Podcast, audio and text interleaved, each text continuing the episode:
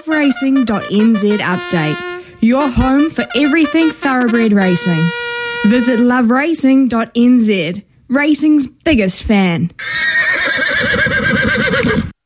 And today, we were supposed to be back at the beautiful Te Aroha, which is one of the, the most gorgeous racecourses in New Zealand, and it's been under severe renovation, and it has been looking a picture, a real carpet, as Clado called it on Saturday.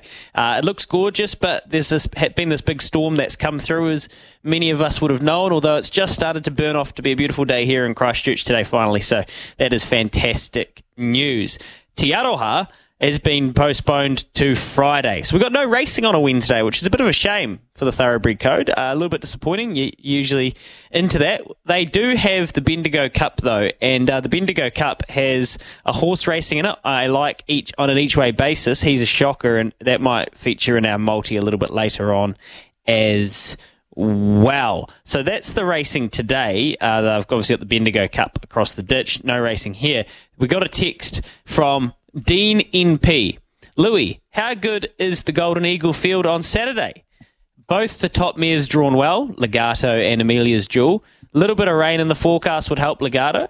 Yeah, she'll be fine on a good or a, a slightly rain affected track. Ken Kelso seems very happy with her. Yep, absolutely. Ken and Bev Stokes, she's just uh, a total pro. She's, uh, you know, like prowess. She's just doing her job. She eats, she works.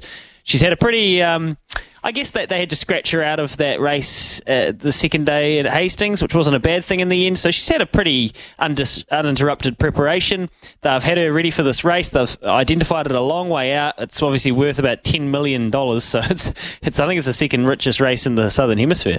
Um, and I, I just would say, Dean, the field for the Golden Eagle has come up probably better than I ever thought it would. It's really good. Uh, Vienna Princess is a $26 shot. And if you saw how she won last start, you know how good she is. Um, Legato is $7. Amelia's Jewel's the favourite at 4 bucks. You've got Osipenko, who's a serious horse for Chris Waller. You've got uh, Redina, who's a serious horse for Chris Waller. Kovalica, who's a really good horse for Chris Waller.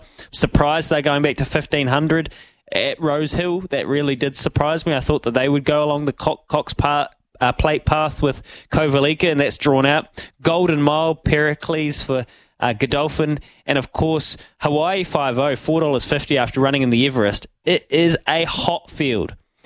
She can win, absolutely, but it's a, a stronger rendition of the race than I thought it would be. So the, the task has got a little bit trickier. Good draw though, it helps. Cannot wait. That's this weekend, and of course, a ten percent of that winning goes to a charity as well. So it's a fantastic initiative by Racing New South Wales. We are bang in the middle of the Everest Carnival. Well, actually, no, we're, we're towards the tail end of the Everest Carnival, but they've done a hell of a job racing New South Wales, and we hope Legato can get a bit of their prize money this weekend. Daniel.